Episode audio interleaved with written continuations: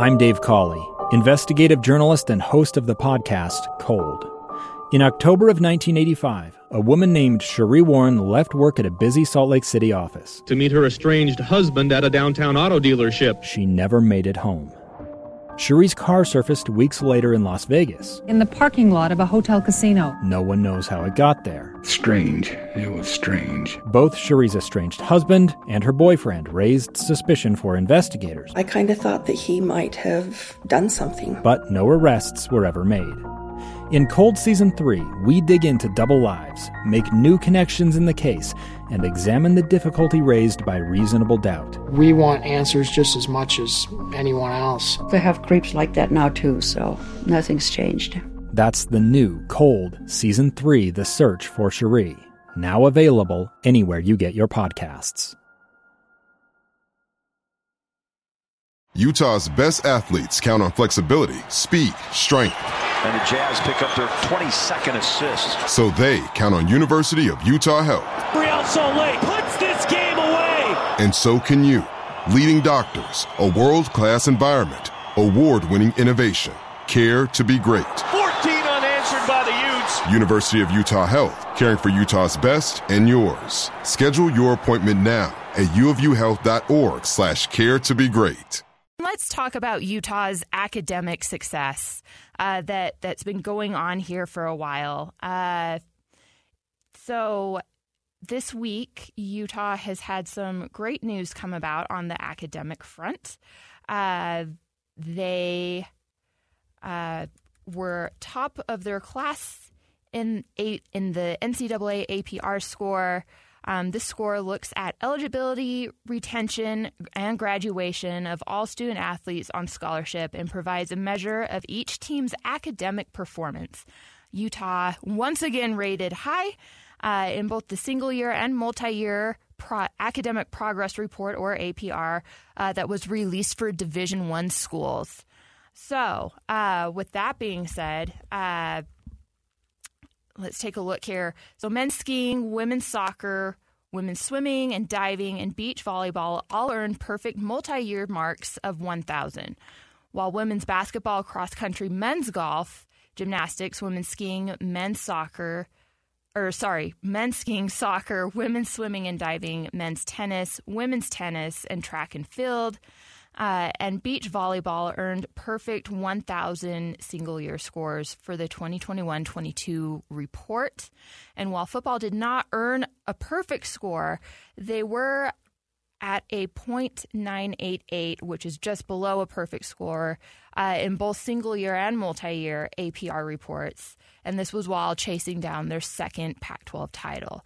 Um, Utah football's multi year score ranks number one amongst Pac 12 football programs and tops all Division One football programs in the state of Utah. So, very, very well done on that front. Uh, Utah also had the honors of um, uh, getting top marks in the Pac 12's academic honor roll. Uh, they had 110 Winter Academic Honor Roll honorees that held for men's and women's basketball, gymnastics, skiing, men's and women's swimming and diving, and indoor track and field. Um, and all these athletes. Hey, uh, it sounds like we have Jake on the line again. Hey, Jake, what's going on, man? Not too much, Michelle. How are you? Oh, you know, just getting the Saturday rolling. Uh, I before before I start asking you questions about mm-hmm. BYU and Utah's academic success, uh, what's been the highlight of your week? Highlight of my week this week, uh, actually, is about to come up. I've got a busy day of being Mr. Dad, watching kids participate in both sports that they're in. So, yes, it hasn't happened yet, but it's going to be happening here in the next little bit. That's why I'm actually not there with you today. We love to hear that, uh, and good luck to the kiddos today in their their endeavors that that they're going through. That that's you. always so fun. Uh, so, I mean, right now I was kind of going through Utah's uh, recent academic successes, the mm-hmm. you know their graduation rates. Uh, I so often in sports we talk about you know, just the sport end of it. But when we're talking about college sports, high school sports, the academics mean a lot too. Uh, you know, in your mind, when a school sees academic success the way that Utah has recently, you know, what what does that mean, and and why is that a good thing? Well, the, biggest thing, excuse me, is that they're putting the resources in there as well. That's the thing about this. We we hear all the time about investing in the football program and building new stadiums and locker rooms and football facilities. Well, guess what? What are their what are the kids there for ostensibly to get an education? So when you see programs like you mentioned, like Utah having success academically, and I think it stands out. I think I saw Utah State had a pretty good year with the APR scores. I'm sure, I don't haven't seen BYU's release yet, so I'm assuming they've done pretty decently as well. But across the board, you have to invest in that as well. You're you're trying to make well-rounded young men and young women, especially. So if you're only going to invest in the sports side of it, you're going to lack on the academic side. But to Utah's credit, they've invested on both ends. And Utah has a couple of stats where they rank second in the entire Pac 12 conference. I, and again, this is pretty impressive considering A, Utah is still technically the newcomer in the mm-hmm. conference. B, this is a conference that puts a lot of stock in their academics. And C, the number one team as far as academics go is Stanford. So you're just below Stanford. Uh, you know, I mean, we're talking about a school that started out as, you know, a Mountain West level school, I believe just R1 research. Uh, what what have you seen as far as the work that they've done over the the last decade plus uh, to kind of put themselves in a position to be a high achieving academic school as well as a high achieving uh, sports school? Well, the, this one thing you mentioned, the fact that they started out, they were R1 in the Mountain West era, but when they got into the Pac-12, the Pac-12, they're all universities that are have that AAU designation, which is like essentially the top tier of academics in terms of university status across the country, and that's a credit to Utah because, like we've talked about, they've invested in a lot of different arenas, obviously, both literally and uh, metaphorically. But the nice part is, is when it comes to the academic sphere, they got the affiliation with the Pac-12 with some of these elite universities. You mentioned Stanford, and really none of the universities in the Pac-12 are, I guess, substandard. They're all pretty elite research universities. So the nice part is they've been they've had the investment come in on that side, and they're also benefiting from it because the research dollars that come with the designation of being an AAU school, it get, opens up millions upon millions of dollars, and Utah has been benefiting from that. Uh, and this is kind of a point that I want to make uh, is, mm-hmm. you know, we're talking about all this conference realignment, and we'll talk about this a little bit later on in the show. But I, I think a lot of people miss why this means a lot to Utah, why this means a lot to the Pac 12. It doesn't necessarily mean a lot to every conference in every school. Um, yeah. But but this is a case where the academics really do mean something, uh, and and I think you know they're they're when you kind of look at what's going on right now, there's a reason why Utah is highlighting their academic success every bit as much as they are their athletic success. In your mind, you know, where where does this potentially lead and why is it important for schools like Utah to not only celebrate, you know, being good on the field, but also being great in the classroom? Well, I think I think it just it highlights the individuals who are who are working hard because I kind of go back to my original point is that you're trying to create young men and young women who kind of can go out and make an imprint in the world. There's a lot of them that will play professional sports, especially in the football side of things, and some on the basketball side, but you hear the NCAA at all the time. Not all of us are going pro in sports. Well, guess what? They're going to go pro in other arenas. And the nice part is Utah, even before they joined the Pac-12, Michelle, you know this even maybe better than I do. This is a school that has had really elite academics and some, like in terms of the individuals who have come through there. Mario Capecchi, I can think of just different names that have streets named after them up there in that research park area of people that have come through that university have made their imprint both in academia and just on the university level. And that's the that's the nice part is you can be known for more than just sports. And that that there's something to be said about that. I think in some ways jake scott makes this point often. We have lost sight in some ways of the academic side of things when it comes to the arms race we're seeing in college sports overall but there is still a very uh, a very important part that come with the academic side of it. And to Utah's credit, I don't think they necessarily lost sight of that. The nice part is that they've continued to, as you mentioned, invest in it, help these uh, students uh, whether they're planning on uh, doing something on the academic side of things, they want to go pro in sports, they're still getting an elite education, and that's going to benefit them for years to come. Yeah. Uh, uh, just this past Thursday, Utah Athletics graduated 109 student athletes from all 20 of their sports. These are nice. students that were earning their either undergraduate or graduate degrees, um, and they were part of the University of Utah's biggest graduating class in its entire history 8,700. 8,723 students receiving degrees Thursday, Friday. So, I mean, well, that's a, that's a pretty big deal. Uh, it's awesome to see our schools continue to reach new heights, both on the playing field and in academia. Uh, because, mm-hmm. to to be perfectly honest, uh, the sports wouldn't matter if there wasn't a school to go to. So. That's, that's, a fair point. Like, you don't have the school, how can you have the college sports, right? Uh, you, you can't. Uh, at that point, then it's like a semi pro deal, which I guess, I don't know. Mm-hmm. Some are arguing maybe that's where we're heading next, uh, that the college part of it's not going to matter anymore and be removed. Who knows? Uh, I want to shift gears, though, because BYU's had some interesting things going on as of late. Mm-hmm. Uh, you take a look at some of the transfer portal action about. I, I'm kind of losing track of time here. Two weeks ago, three weeks ago, you have Lauren Gustin enter the transfer portal, only to jump back out. I don't know, maybe a handful of days later. And then this past week, we had Cody Epps enter the mm-hmm the transfer portal and do very much the same thing. A day or two being in the portal, he jumps back out, returns to BYU. First of all, what do you make of these moves? Uh, what what what kind of happened there? Oh, I, I honestly, I think both of them are in a similar circumstance. Both of them are athletes that wanted to explore the NIL space a little further, see what other opportunities might be out there. And as you mentioned, Lauren Gustin is, like I think that you're right. Two weeks ago, she decided to do that, and she spent about two days in the portal before announcing that she was going to come back. Cody Epps was about a three day window of where he was looking at it.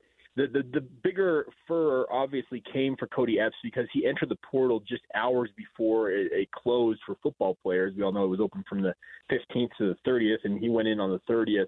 And there were some people out there who thought that he had gotten uh, a, a sweet NIL deal that they told him that it was contingent on him getting into the portal everything that I understand about both situations was that both of these athletes just simply wanted to kind of look at the marketplace, so to say, see what opportunities were out there, and then after they evaluated that, uh, they felt like BYU was still their best option to to stay put, and they both decided to return to Provo. What do you feel like that says about the situation at BYU? One that they would look look elsewhere, uh, and mm-hmm. 2 mm-hmm. that that they would ultimately decide that that was still the best place for them.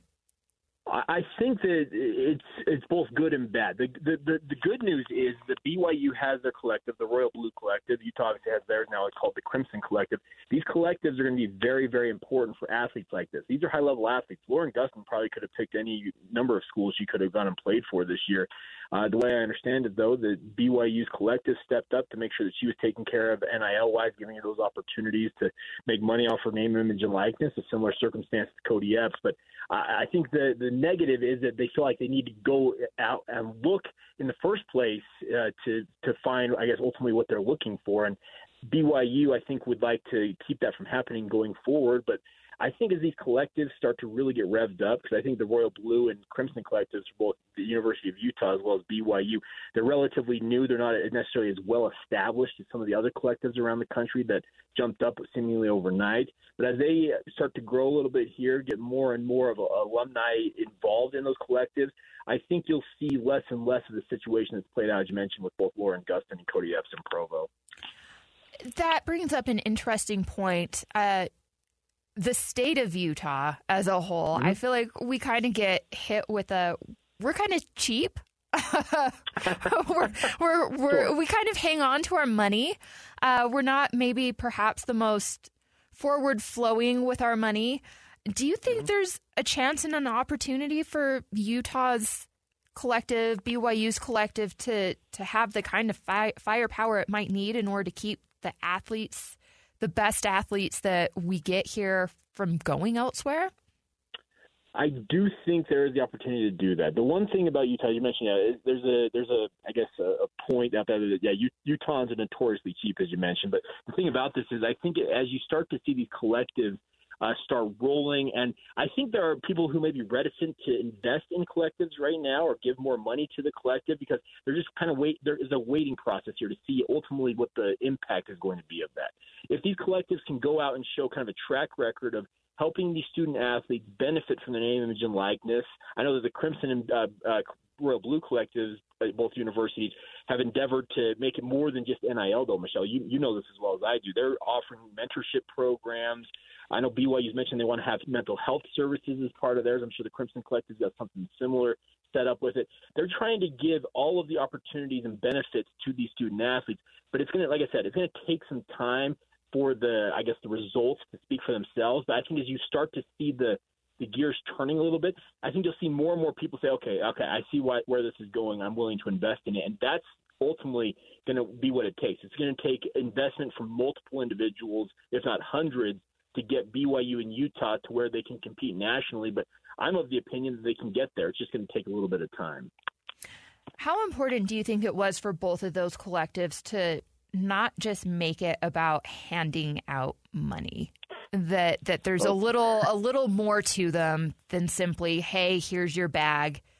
You know, sure. pat pat on the back, now go do your thing. Yeah, well, that's the thing. There are collectives that are absolutely doing exactly what you're describing. I think uh, to both universities' credit, both BYU and Utah, I think both universities, because these are these are the officially endorsed collectives of the universities. So the universities can't have direct involvement with them, but mm-hmm. they can endorse them. And for these schools to have endorsed both of these, I think the schools essentially said, okay, here is what we want this to be about. We want it to be about more than NIL. So to both universities' leadership, uh, I guess their leadership groups, credit they should deserve a, a lot of the the push to be like, you know what, we don't want it simply to be guys handing out bags of money to these athletes and saying, hey, get out there and go play. We want it to be more than that. We we, we want it to supplement what they're already getting with their education, the opportunities on the football field or whatever playing surface they happen to be playing on. Giving them a more well-rounded opportunity to be, to be benefited by, as, as I've mentioned, some mental health services, mentorship, job training opportunities that's the stuff that these universities, I think, they had the foresight to say, you know what, we can do more than yeah, simply just hand out money.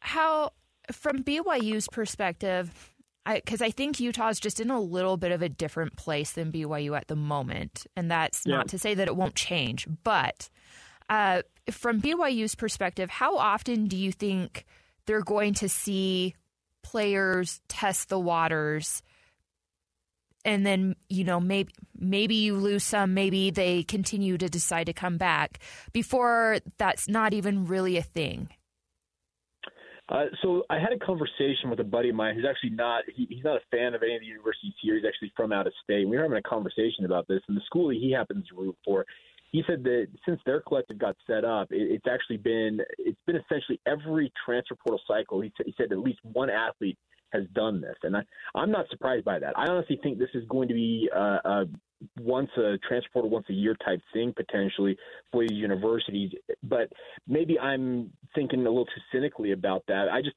I think these student athletes they realize that they have the power to go out and make things happen, and the way they do that is obviously use the transfer portal as leverage for them to leverage whatever they can get NIL wise. People talk about this being free agency. In many ways, it is. It is the your rights go to the to the highest bidder, and that's what's happening right now. So, do I think that it's going to completely go away? Not necessarily, but I do think that as you get, like as I mentioned, those collectives up and running, where these collectives are offering the benefits to these student athletes, maybe they become uh, more of the more no, not notoriety, but they become more of the well-known type variety where they're offering more than just money, even though money is a big component of this.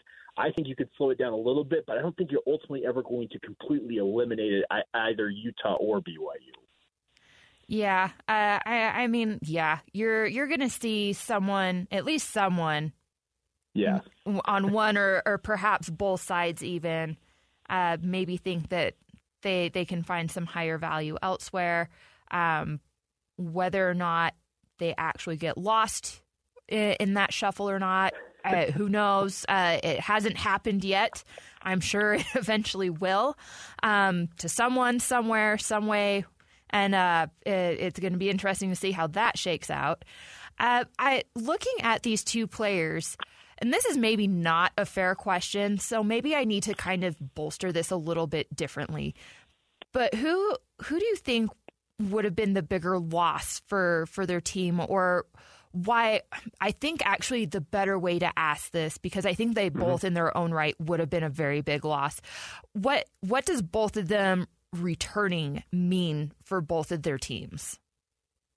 So for for women's basketball, for the Lauren Gustin situation alone, she would have.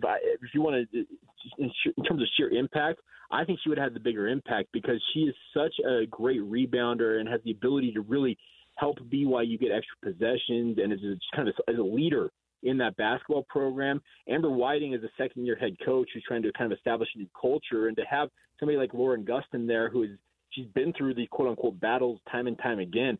She can point to some of these younger teammates and say, okay, here's what you need to do, or here's how you need to respond to this situation. So honestly, I think Lauren Gustin probably would have the bigger impact now in terms of the overall uh, fan interest level. Cody Epps leaving the program absolutely drew the ire of Cougar fans because they were like, what in the world's going on here? But the thing about this is, is, is some will point out to you, Cody Epps has been at BYU for three years and has played a grand total of eight games. Michelle, he played eight games last year. In three years at BYU, he's played a total of eight games. Now, in those eight games, he was absolutely phenomenal and looked like an emerging star for the BYU football program at wide receiver. But they've got to obviously make sure these student athletes are taken care of. But I think that they're going to be given the opportunity to go out and make an imprint. I have no reason to think that Cody Epps won't be one of BYU's top three receivers, maybe even the best receiver on their roster this year, stats wise. And Lauren Gustin, she set a program record for rebounds last year and was, I think, it's 10 or 12 rebounds away from setting the national single season rebounding record.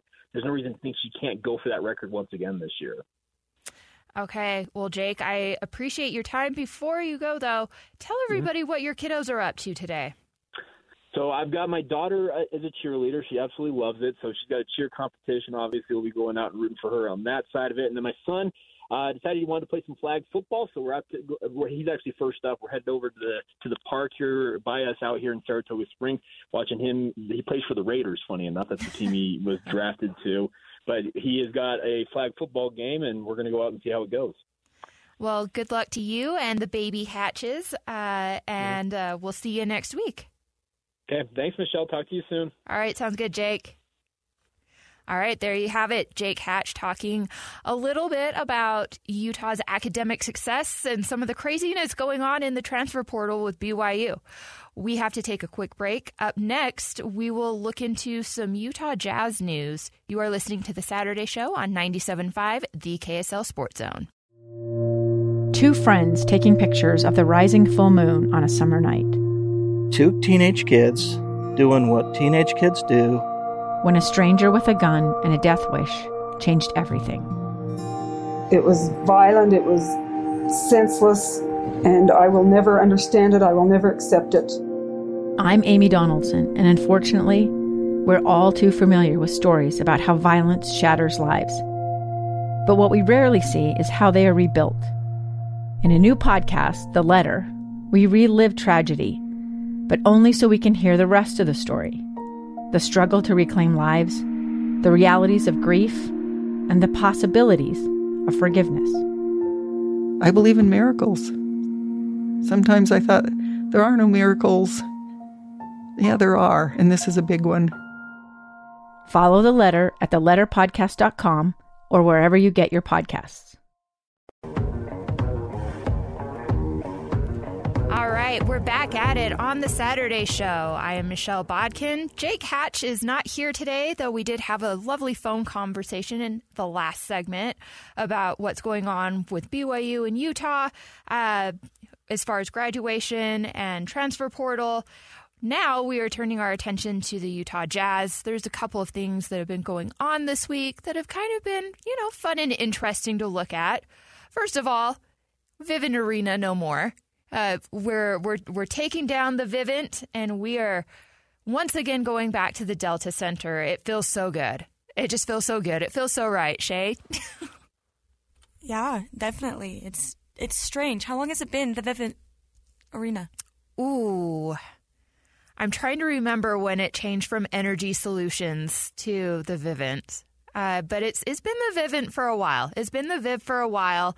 Uh, it's I, it's been about 30 years since it's been the Delta Center. A little, probably a little more than that. Um, wow, time flies. Uh, and I just aged myself. That's fine. It's fine. There's nothing wrong with that. That's okay. Uh, but it, but it's going to be fun. It's fun for some of us older people that uh, we're going back to the Delta Center, which is what the building was originally called, uh, and I guess we'll we'll be keeping our eyes out for for when those letters start to come up. The other interesting thing that's kind of been going on, uh, you know, we're we're getting into trade season, um, trade rumors, and uh, if you believe a report from the Athletic, it looks like the Utah Jazz, among many others, are interested in the services of Dallas Maverick Luka Doncic. Um, so you know, it's uh, the one thing that what I'm kind of reading up on on this situation that maybe makes it a little more, I don't know, little a, a little more in the Utah Jazz's favor, perhaps over everybody else's. If if a move is to be made for Luka, um, is the trade moves that the Utah Jazz have already made with Donovan Mitchell, Rudy Gobert, and of course Russell Westbrook as well. Um, it gives them nine future first round draft picks over the next six years. Could that be lucrative enough to Mark Cuban? Who's to say? Um, it seems to be a situation that people are keeping their eyes on. Um, we did have an interview this week with Tim LaComb uh, that uh, kind of goes over some of this stuff and, and what to look for on the Utah Jazz front. Let's talk a little coaching change uh, going across, along across the NBA, including the big one yesterday. Mike Budenholzer out in Milwaukee. Did that surprise you after what happened in the first round? Yeah, just well, I'm you know I was surprised they lost, but talk about a short leash. You know, um, he just won a championship a couple years ago and uh, had the best record in the league, and so I don't know. I mean, there must be some some more to the because from the outside looking in, um, the it, you know again not a whole lot of leash for a guy who took you someplace you'd only been one other time and been a long time ago. Yeah, man. Thanks for nothing, Coach Bud. Have a have a good one. You know that's what coaching is. It really is a. Uh, you better you better win. You know you just better win. There be should be no. There's no excuse for losing. There's no uh, nowhere to hide, and you just don't get to make the decision. Somebody else does. So it is. It's a beast, man. If, if you're a young person out there considering coaching, choose another avenue. Yeah. come see come see me at Spirion, and we'll help you. I wonder if if this is part of it, and I don't know if this is a question as much as a comment for you, uh, Coach, but maybe the most obvious example of what I'm talking about is uh, Jimmy Johnson and Jerry Jones. So you have an incredible amount of success, and all of a sudden you get into a purse fight over who gets the credit, right? And that that leads to some interesting like relationship dynamics, like some relationship changes and things. And I I would be really curious at what the internal politics with the Bucks are right now. I guess is my point. Yeah, that's that's my thought too, Jake. I thought the same thing. Is there is there's a faction or, or there's a story there, right? Yeah. It's way more than just losing in the first round. So let me ask you this then: When you look around the NBA, if it's not just winning, what what do you view as a good coach, and who's a good coach? Like, how can you tell that there's a good coach out there? Um, you know, I, it was it was interesting because going into the end, you know, from the college game and being really familiar with coaches, and then coming in and watching the NBA, you know, I think it's it's a team that's got an identity. Um, you know, I think uh, Memphis, you know, up until the implosion this year, um, really went on a track. And um, remind me, I know his first name's Taylor. I can't remember his last name at Memphis. Taylor Jenkins.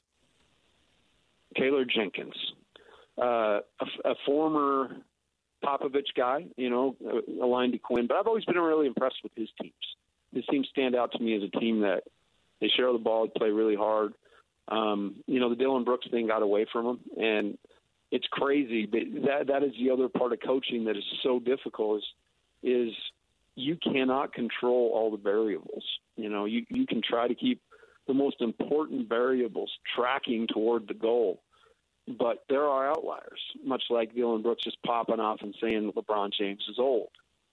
You know, um, we had a guy. We went to St. Mary's and we were poised, feeling like we were going to win the game, and Nick Emery got down there. I love Nick to death, but you know he takes his camera out and films the gym and says, literally a high school gym. Um, you know, it makes everybody's you know everybody picks it up on Twitter and goes crazy, and we go into that literal high school gym and get demolished because of the emotion. You know, it's just you can't control all the variables. So I, I do like Taylor Jenkins. I think he is a guy who uh, whose teams play really well. I, I also you know, it, it goes without saying. I mean, Steve Kerr's done an amazing job. He's he's so outside the box.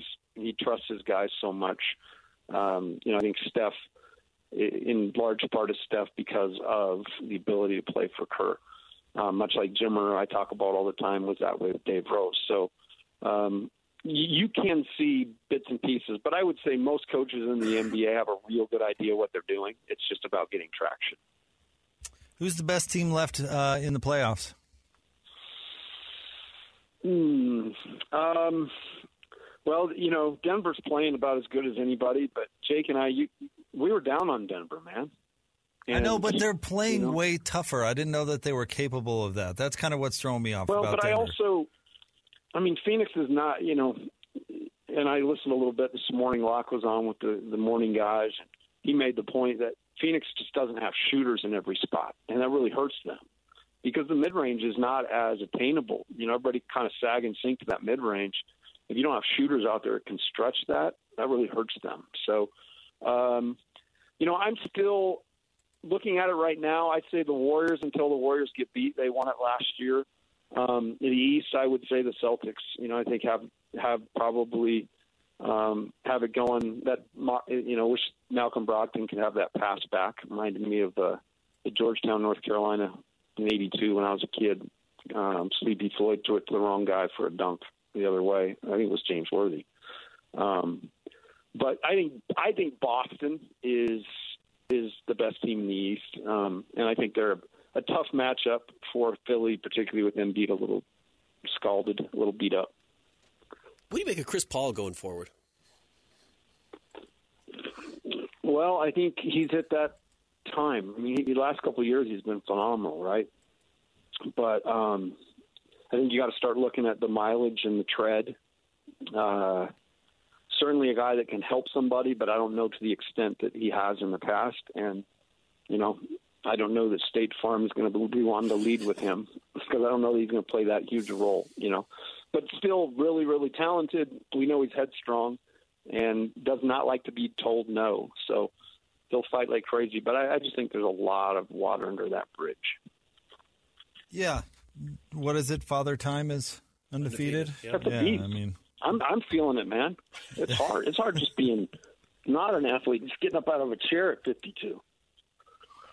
Uh, the uh, Ben's been asking this question, so I'm going to steal it and and ask you. The first round series between the Cavs and the Knicks.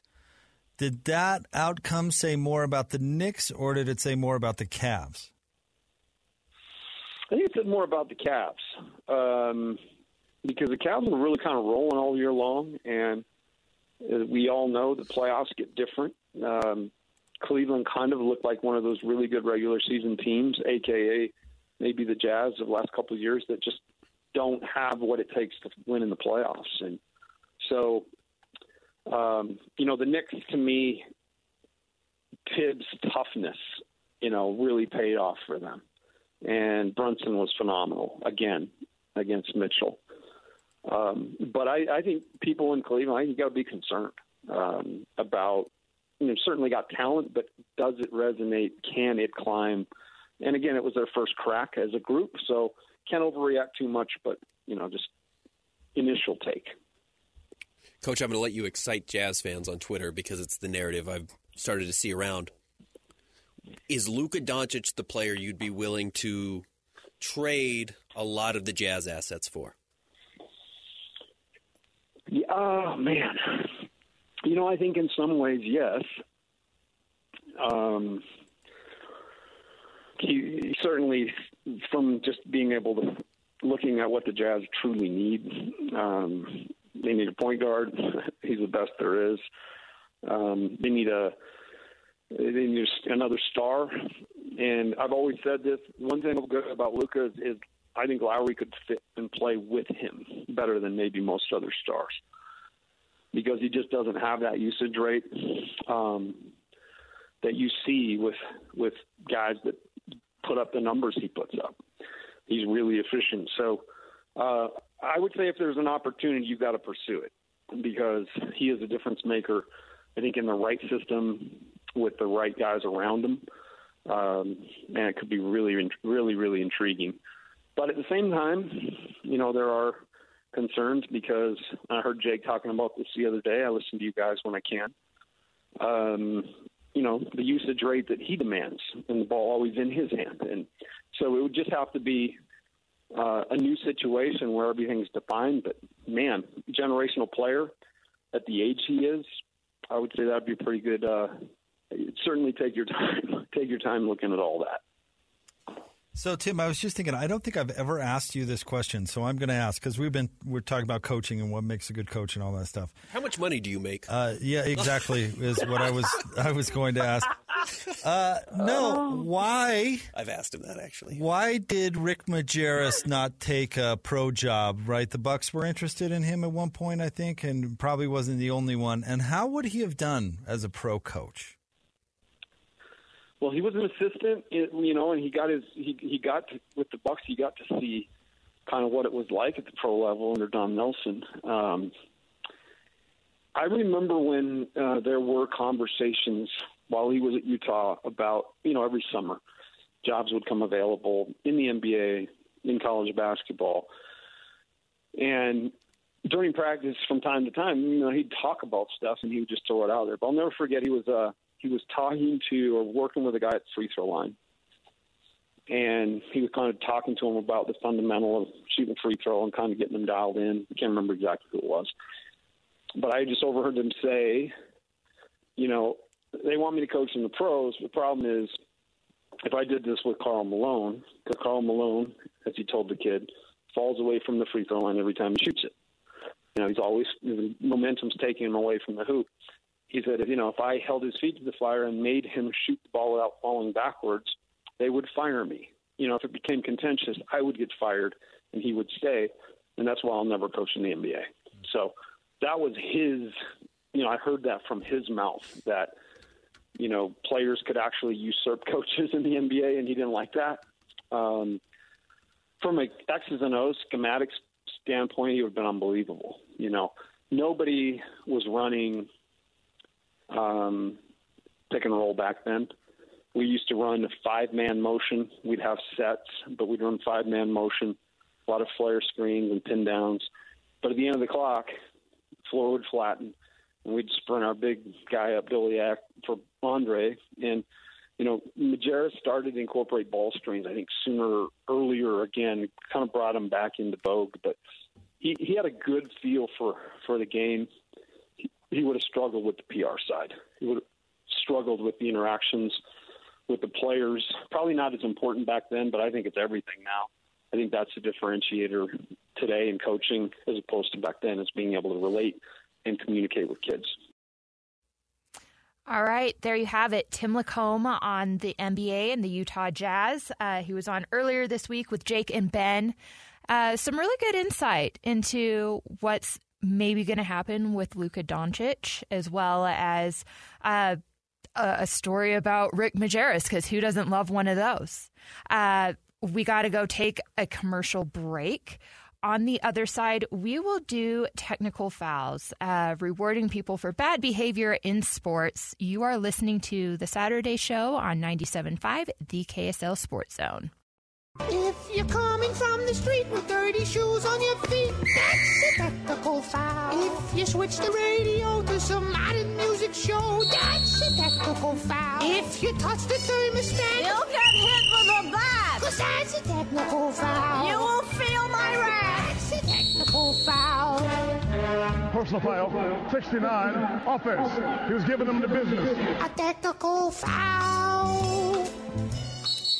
All right, welcome back into the Saturday show. I am Michelle Bodkin, and as you heard, it is time for technical fouls.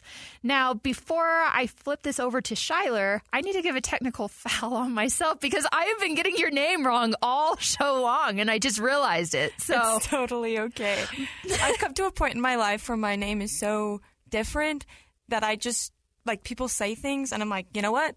That's probably my, me. That's my name today. my name is Shay today. We're going to go with it. But no, it's all good. Anyway, Shyler has a technical foul uh, that we need to go over. So right. let's hear it.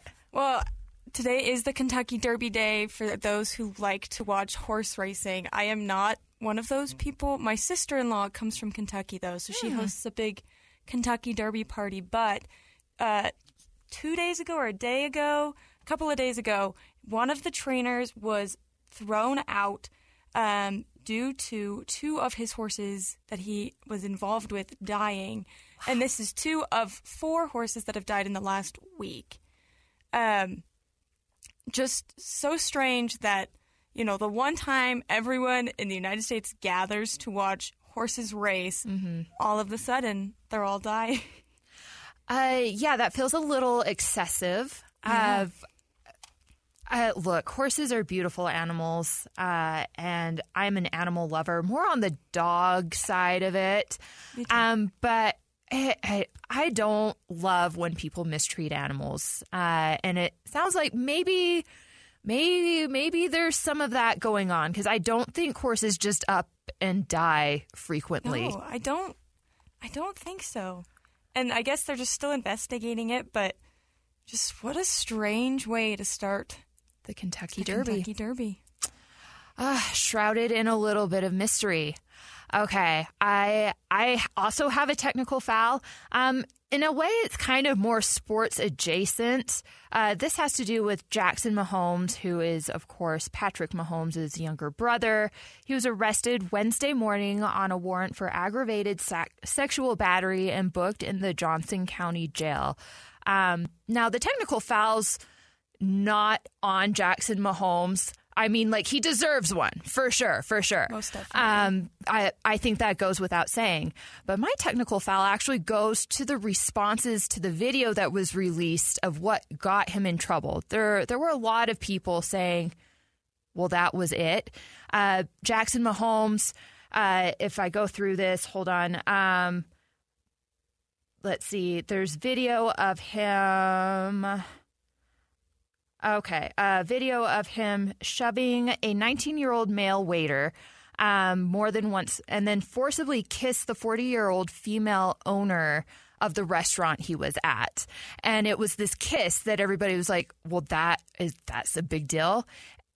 And this is, this is my answer to you. As someone that has recently had something like that happen to them, there is no action big, too big or too small that doesn't make you feel absolutely violated. And so, you know what? If like I am so happy for you if you feel like that's not a big deal because that means that like you haven't had someone think that they have the right to invade your space like that. But I can tell you it's a very very painful thing and it leaves you questioning a lot of stuff. Um and, and there is a little bit of uh you know, I'm almost 34 years old. I'm 34 years old, and people still think that they can take advantage of me. But it's very frustrating um, to be a full grown adult and realize that there's people in this world that just think that they have a right to do certain things to you. So, technical foul on you guys for thinking that this isn't a big deal because it is. It, it really, really sucks. It hurts. I hope you never have to experience it. For those that have had to experience it, I get it. I, I'm one of you. Um, and, and it is frustrating AF, if I'm being honest. Like, um, it, it just the laws don't really protect you. This owner is very lucky in that she has video proof because a lot of times this is a he said, she said type of situation, and there's just really nothing that can be done. So, uh, Technical just, foul. Technical foul. Just be nicer. Just just understand just because it's not your reality, it does not mean that it's not someone else's reality. I think as a human race, we just need to get better at that. Absolutely. Well, uh, we will go ahead and wrap this up. On the other side, we will get into some of uh, again another mystery i feel like the mystery of conference realignment and media media deals particularly relating to the Pac 12. We have an interview from Dennis Dodd that we will play for you. Of course, I have my own opinions that are very, very different from Dennis Dodd's. Uh, and we will either get into that in the next segment or the segment after that, depending on how long this all takes. You are listening to The Saturday Show on 97.5 FM. Two friends taking pictures of the rising full moon on a summer night. Two teenage kids doing what teenage kids do. When a stranger with a gun and a death wish changed everything. It was violent, it was senseless, and I will never understand it. I will never accept it. I'm Amy Donaldson, and unfortunately, we're all too familiar with stories about how violence shatters lives. But what we rarely see is how they are rebuilt. In a new podcast, The Letter, we relive tragedy but only so we can hear the rest of the story the struggle to reclaim lives, the realities of grief, and the possibilities of forgiveness. I believe in miracles. Sometimes I thought there are no miracles. Yeah, there are, and this is a big one. Follow the letter at theletterpodcast.com or wherever you get your podcasts.